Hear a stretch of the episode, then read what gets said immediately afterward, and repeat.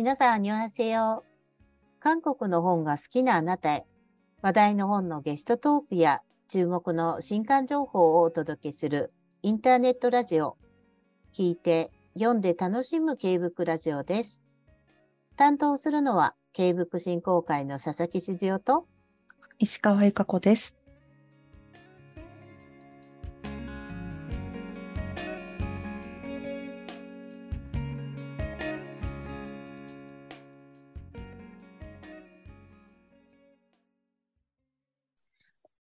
ブックフェスティバル2022特別バージョンとしてお届けしている、これ一押しです。もう後半に入ってきました。本日もフェスティバルに出展いただく出版社の皆さんに一押し本を紹介いただくものです。本日は岩波書店の堀幸子さん、駿河台出版社浅見忠人さん、ダイヤモンド社の武井光一郎さん、そして評論者の池水秀則さんと北千鶴子さんにお越しいただきました。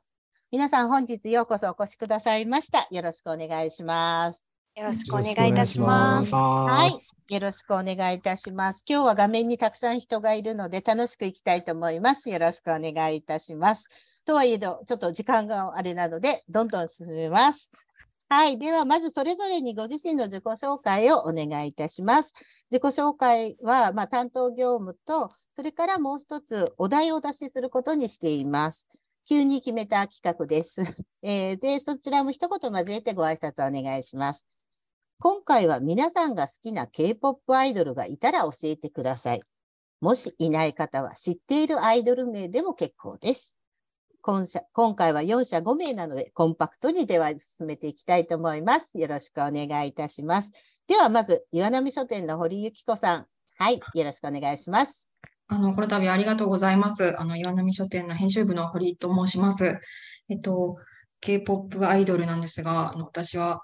BTS が本当に大好きで、といっても、あの、ダイナマイト以降のファンなんですけれども、あの、子供も、3歳半の子供と一緒に、もうダイナマイトのを多分15億回再生されてるんですけど、多分そのうちの1万回ぐらいは自分が見てるのかなと思うんです。でも子供ともやっぱファンとしての時間を一緒に過ごしていて、この間なんか大人の話を聞いていたのか、いきなり、なんかジンはもう会えないの？って私に聞いてきたのですごく、なんかこんなに痛みと寂しさまで共有できるのかというふうに、日々、あの、そんな感じの日々です。すいません。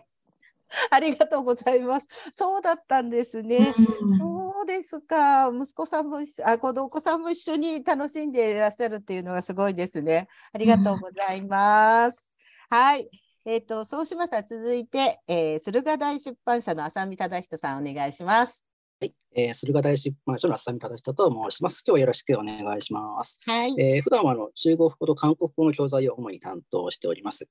えー、好きな K-POP アイドルですが、えー、もう解散してしまったんですけれど、アイズワンというグループがまあすごい好きで、ああのまあ、オーディション番組から見ていたので、そういう感情をすごいして、えー、応援したんですけど、まあ、残念ながらもう解散はしてしまったんですけれども、今、あの元メンバーの活動をまあ少し追いかけたりとしております。はい。以上です。はい、あのはい、ありがとうございます。あさみさんとちょっと長い付き合いかなと思ったんですけど、初めて好きなアイドル知りました。ありがとうございます。なかったですからね。はい、よろしくお願いします。そうですね。はい、ありがとうございます。はい、では続いてダイヤモンド社武井さん、いかがでしょうか？はい。はい、ダイヤモンド社の武井幸一郎と申します。まあ、かれこれ書籍編集は10年ぐらい担当しているんですけれども、あのかつてはですね、雑誌編集ってテレビステーションという雑誌で韓国のエンターテインメントを応援する連載をやっておりまして、えー、十数年以上前ですけど、東方神起とかカラとか、はい、そこの時期を盛り上げた一人なんですけれども、はい、まあ、今年カラが再結成して活動するということで、カラ押しでいきたいなと思います。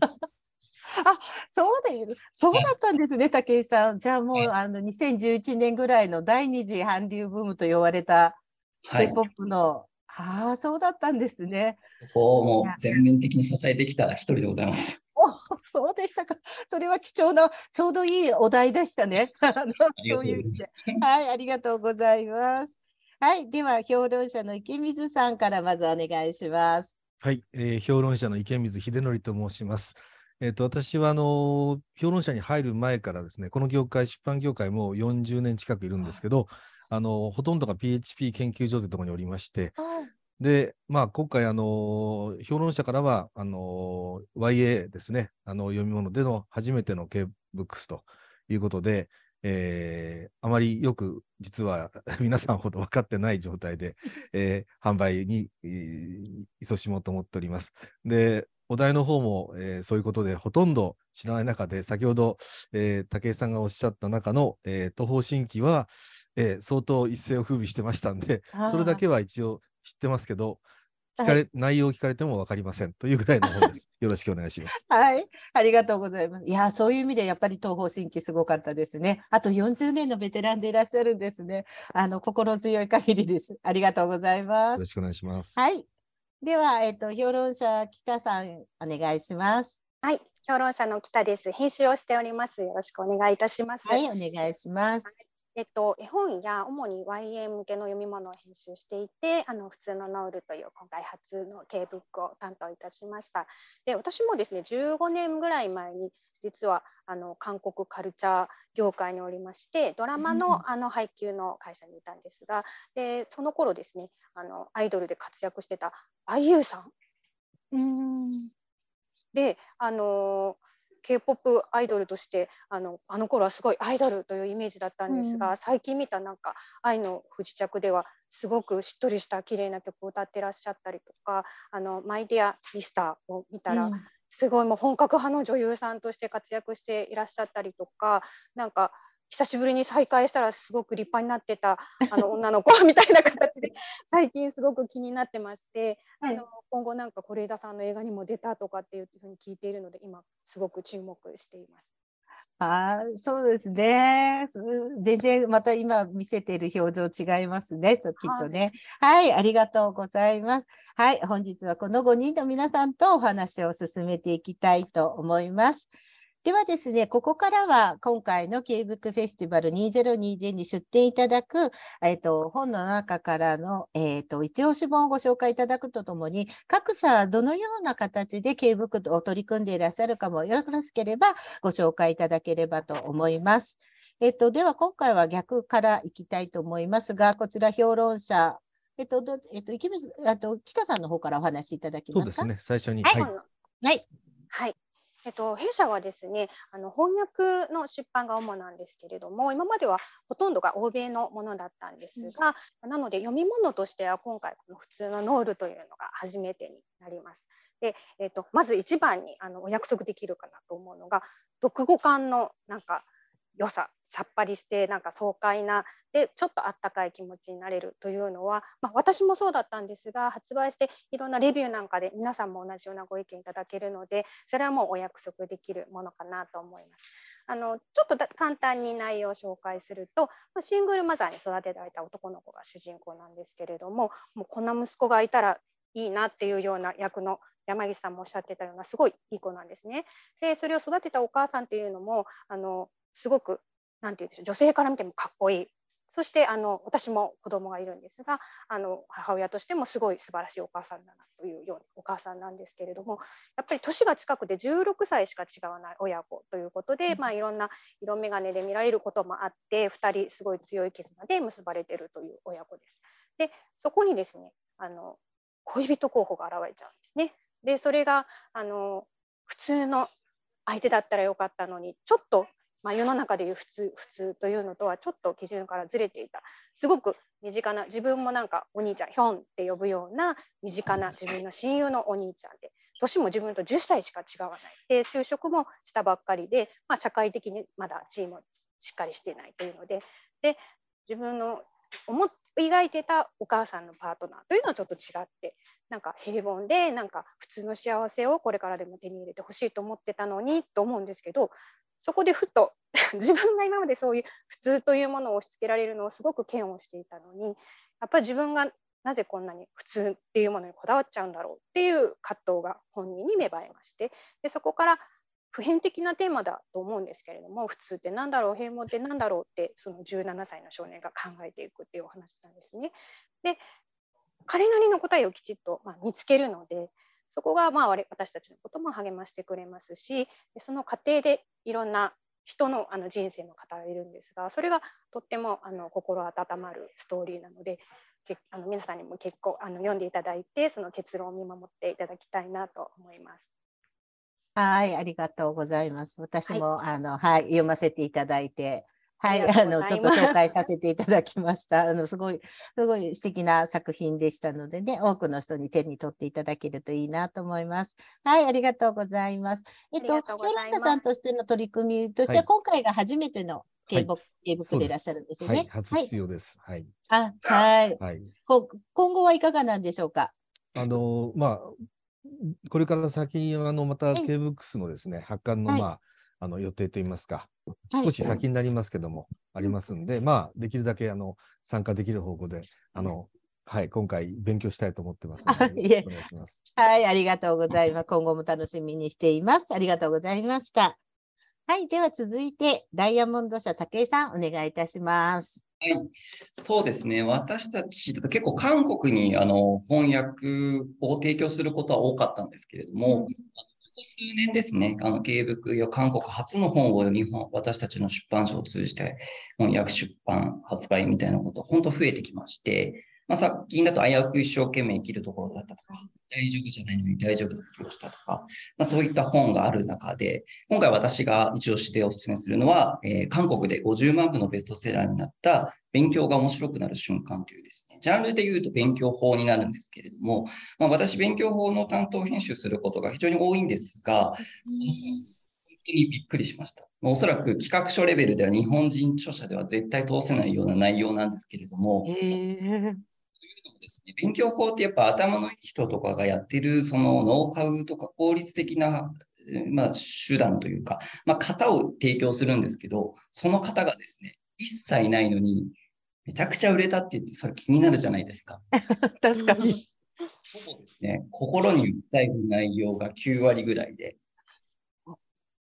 はい、でも私自身これを最初に読んだ時にやっぱ勉強したくなったっていうその最初のですねやっぱ読後感を信じてですねまあ今年5月に発売されたんですけど、まあ、今韓国で50万部なんでね日本では100万部ぐらい売らないとね終わり 本当ですね。はい、今7万2000もう今でもロングで売れている本になっているので、はい、まあ、本当に皆さんに愛されている本に育っているかなという感じですね。はい。ああ、そうだったんですね。今のを聞いて、私も座禅、がぜ読みたくなっちゃいました。ももっとびっくりなこと、勉強法の本とは思えないです。最後、一一章はですね、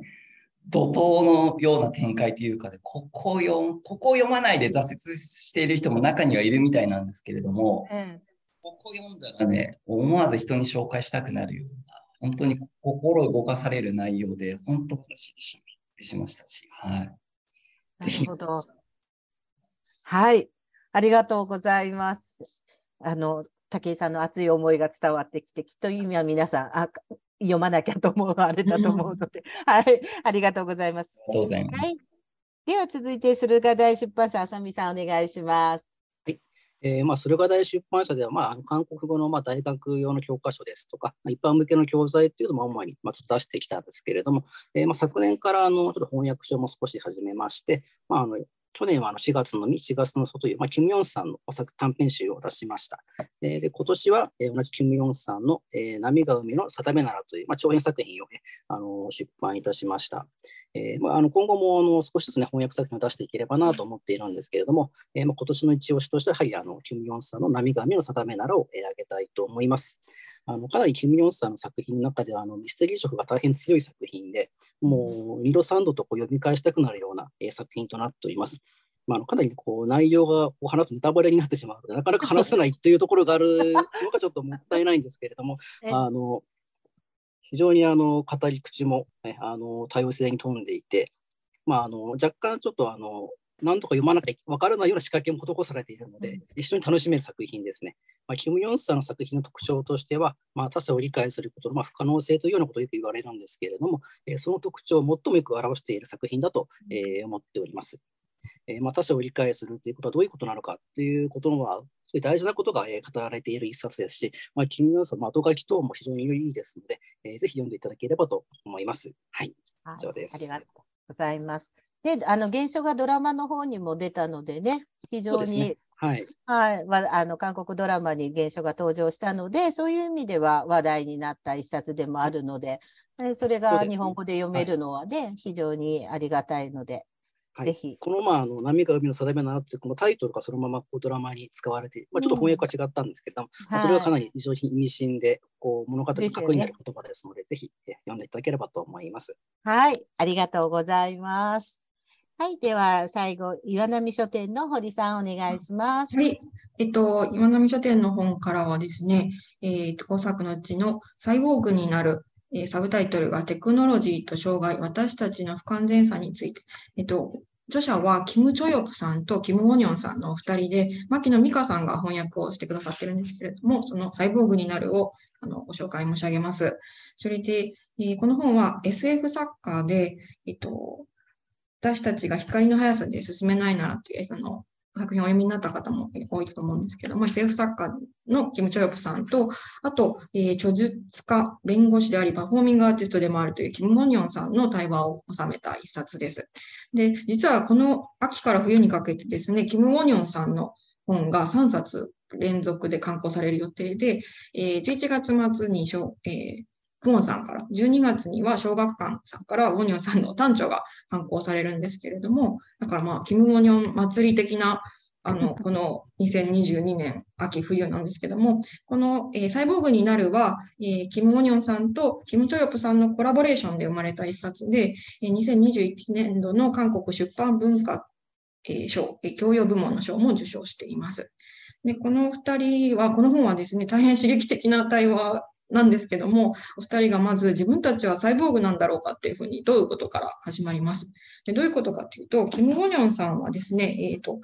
1982年の生まれなんですが、難病、骨形成不全症のために、14歳までは病院とお家でお過ごしになっていて、中学校から学校教育の小学校卒業認定試験を受けて、中学校から学校教育にこうアクセスされるんですけども、その後、ソウル大学で社会学と法学を学んで、ロースクールを卒業されて、弁護士資格をお持ちになって、なって。ただ、その、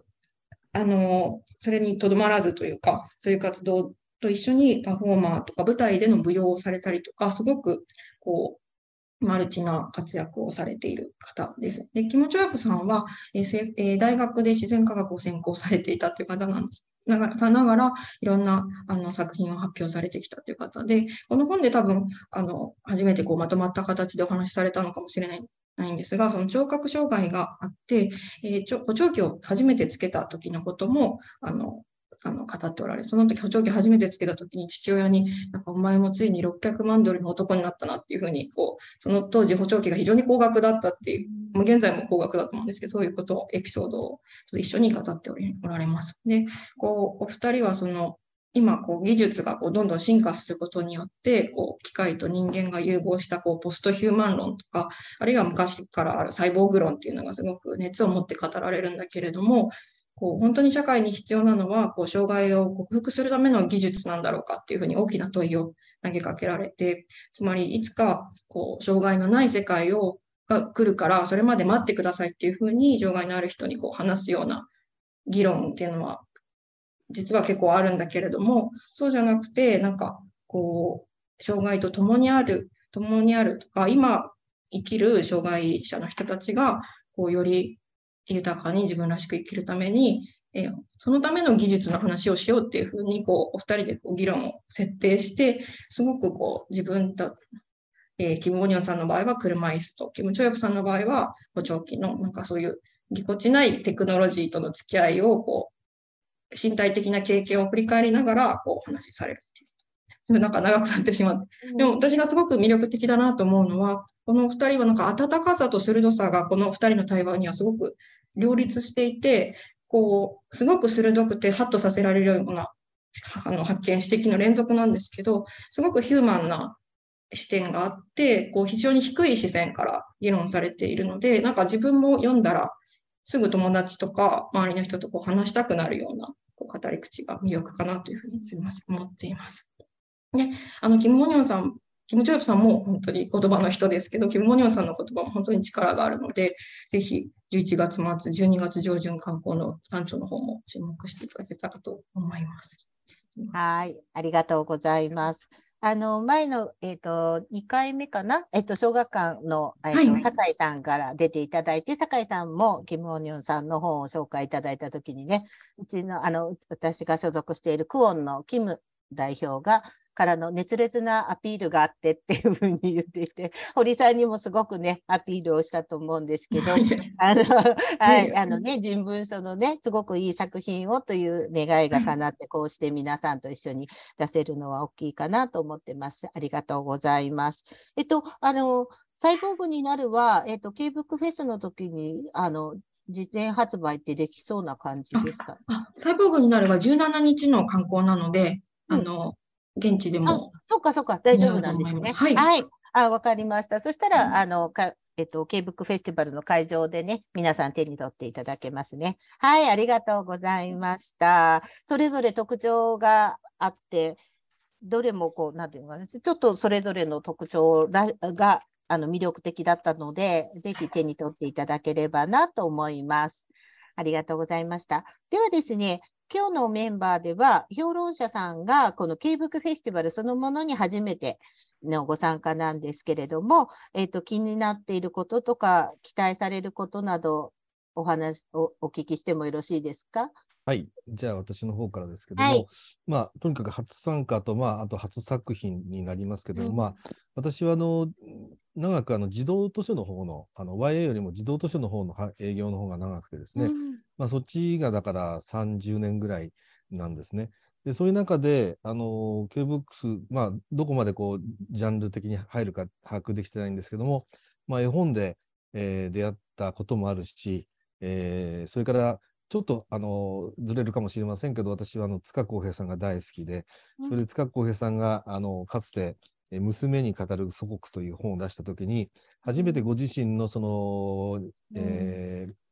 在日の2世であることを、まあ、告白された本、それに出会ったときに、えー、それまで手に取ったことのない、まあ、 K-BOOKS もかなり読んだのが、多分一番最初だと思いますね。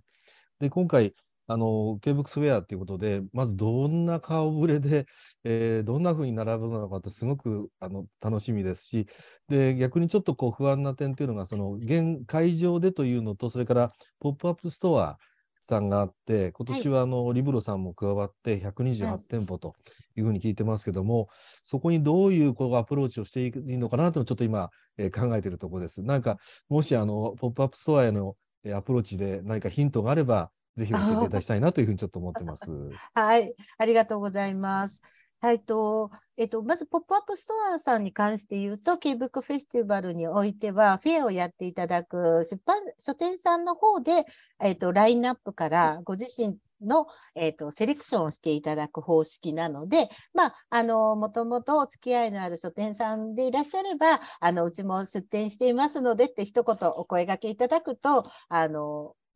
そちらに、えーと、扱っていただけるんじゃないかなとは思います。特に個人の書,、えーと、書店さんも30店舗ぐらいなので、そちらに関しては結構皆さん書店さんがそれぞれの店主のこう、えーと、個性で成り立っているところではあるので、まあ、そういうところとかにまだあのお付き合いがないところでしたら逆に言うと、あの初めましてのご挨拶をするきっかけにしていただいてもいいのかなと思っております。はい、よろしくお願いいたします。ありがとうございます。はい。えっ、ー、と、で、この中で言うと、えっ、ー、と、岩波書店さんは第1回から実は参加いただいてるんですけど、堀さんは2019年の時って会場にいらっしゃいました？いや、実は私がちょっとその時育休でいなかったんですけど、ね。うん、ただ、あの、ちょっと当日出店というか、店番をしてた編集のものに聞いてみましたら、なんかすごく、えー、その時は文庫のユンドンジュ詩、詩集がとってもよく売れたっていうことと、ただ、あの、絵本、岩波書店の絵本、絵本で、はい、あの、韓国語のスイカとかカエルの、あの、本があるんですけども、すごく注目があったんですけど、現状はないんですかっていう質問もあって、たまたまなんかお店の隣、岩波書店の隣は韓国の出版社さんが出展されていて、それでその人がやっぱ韓国語で読みたいとか、韓を話したいっていう、あの、そういう意欲がすごく、というか熱気がすごい伝わってきたっていうふうに話していましたね。あのあとはなんかデザイン面とかでもこういうなんか手に取る、どういう本が手に取られるかっていうのがすごく編集の上でも勉強になったっていうようなことを申してました。ありがとうございます。あ、けど確かにあの、えっ、と、3店舗、韓国の書店さんに来てもらったんですね。でうんうん。で、えっ、と、書店さんが皆さん、あ、えっ、と、書店でありながら本も出してらっしゃるところもあったんですけど、向こうからご自分たちの店舗からおすすめの本を持ってきていただいて、やっぱりびっくりしてたのは、あの、来場してる人が韓国語の本を結構探してたのは驚いたとは確かに言っていたので、やっぱりそうだったかもしれない。ないですね。特に絵本は現著の本も人気が高いので、じゃあ今年初めてだと思うので楽しみにしてください。楽しみです、はい、ありがとうございます。で、第2回と第3回でオンライン出展からご参加いただいたのがダイヤモンド社さんと駿河台出版社さん。で、今回初めて会場出展となるんですけど、何か期待されているところありますか？ダイヤモンド武井さん、いかがでしょうか？ですね。まあ、普段はあの書店さん通じて読者へ届けるっていうね、ところから直接ご購入いただけるということ、顔が見えるっていう点では、やっぱワクワクしますし、どういった人が買っていくのかなとか、なんかそういうね、観察をしながら、観察する人別にじろじろ見るわけではないんですけど、見るっていう意味ではあの非常に有意義な機会だと思うので、なんかね、多くの方が来てくださるといいなと思います。はい。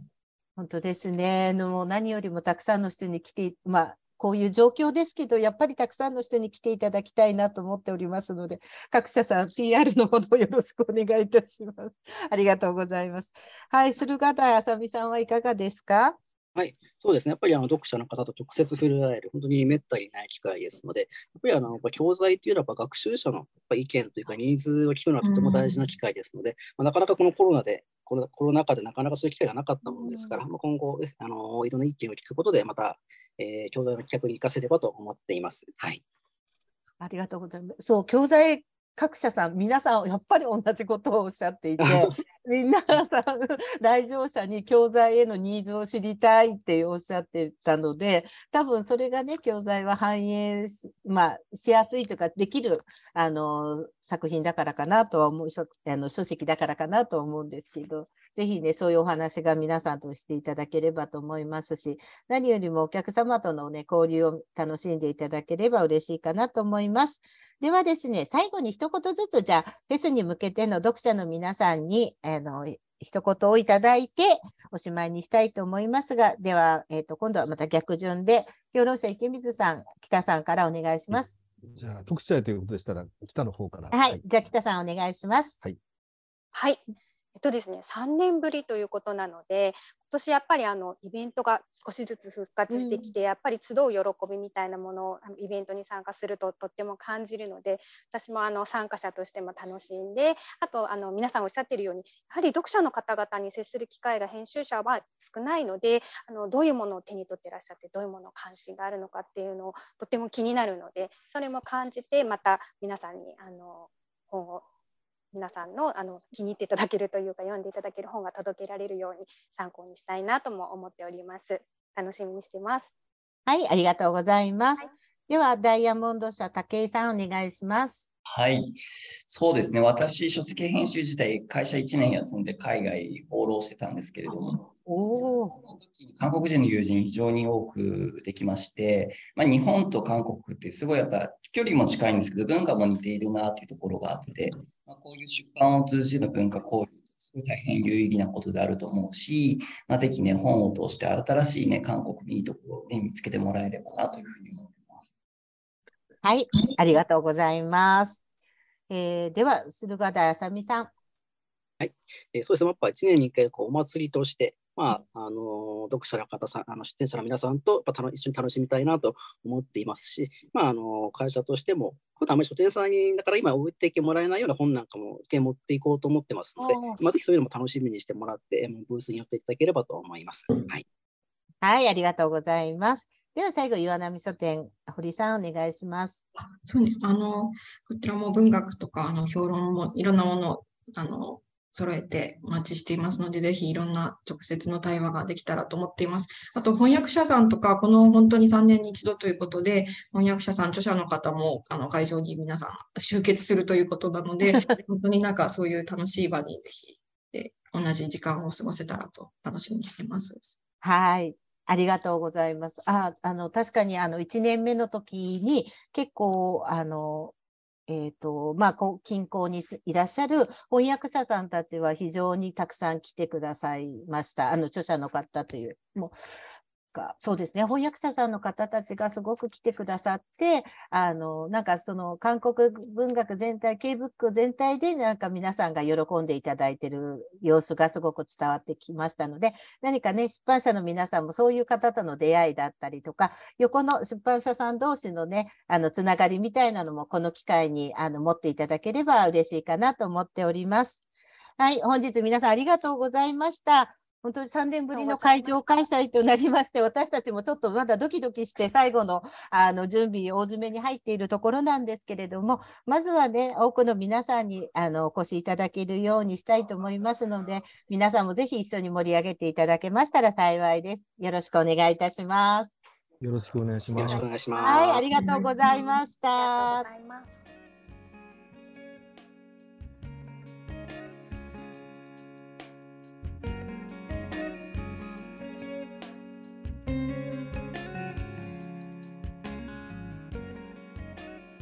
今週は4社5名の皆さんにお越しいただきました。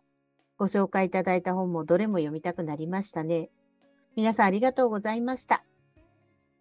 それでは今週の新刊とイベント情報を石川さんお願いします。はい。まず1冊目は岩波書店から11月17日に刊行されるサイボーグになるテクノロジーと障害、私たちの不完全さについてです。こちらはキム・チョヨプ、キム・ウォニョンチョ、牧野美香役です。翻訳本、私たちが光の速さで進めないならで、日本でも人気の世界が注目する SF 作家キム・チョヨプさんと、俳優にして弁護士の作家キム・ウォニョンさん、障害当事者である作家2人が身体性とテクノロジーについて縦横に語る刺激的な対話音です。続いて2冊目は白英社から11月21日に刊行されるコツコツ覚えよう初級韓国語学習用語彙2000です。こちらはパク・ジョンフ著です。初級レベルの韓国語学習者のために構成された語彙集です。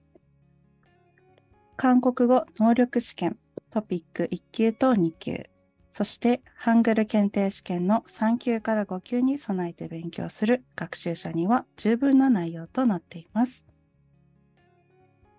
続いてはイベント情報です。K-BOOK フェスティバル2022の開催が迫ってきていますが、本日は11月25日に開催される前夜祭のイベント情報をお届けします。19時より俳優安藤玉恵が韓国文学を読むが K-BOOK フェスティバル2022の会場、ベルサール区団で開催されます。こちらのイベントはオンラインでも参加が可能です。なお、会場観覧については申し込み必須、先着50名様となっております。お申し込みをお忘れなく。イベントの詳細、またお申し込みは概要欄の URL をご確認ください。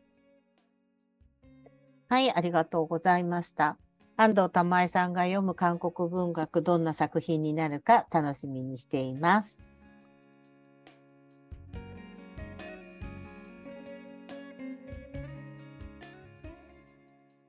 K-BOOK ラジオでは皆さんが読んだ韓国の本、K-BOOK の感想をお待ちしています。Twitter や Instagram、YouTube チャンネルのコメント欄に、ハッシュタグ K-BOOK ラジオとつけて感想や番組へのコメントをお寄せください。私、これ読みましたのコーナーで紹介させていただきます。皆さんの感想をお待ちしています。なお、K-BOOK ラジオは Spotify、Apple Podcast、YouTube でお聞きいただけます。お好みのプラットフォームでチャンネル登録をよろしくお願いします。また、毎週ご紹介した書籍やイベント情報は各回の概要欄に詳細の情報がございます。ぜひチェックしてください。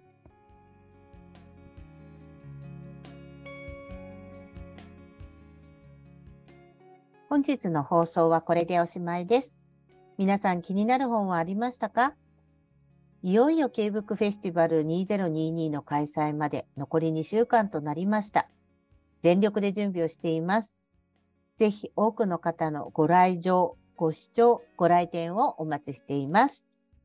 それでは来週金曜日にまた元気にお会いしましょう。アンニョン。アンニョン。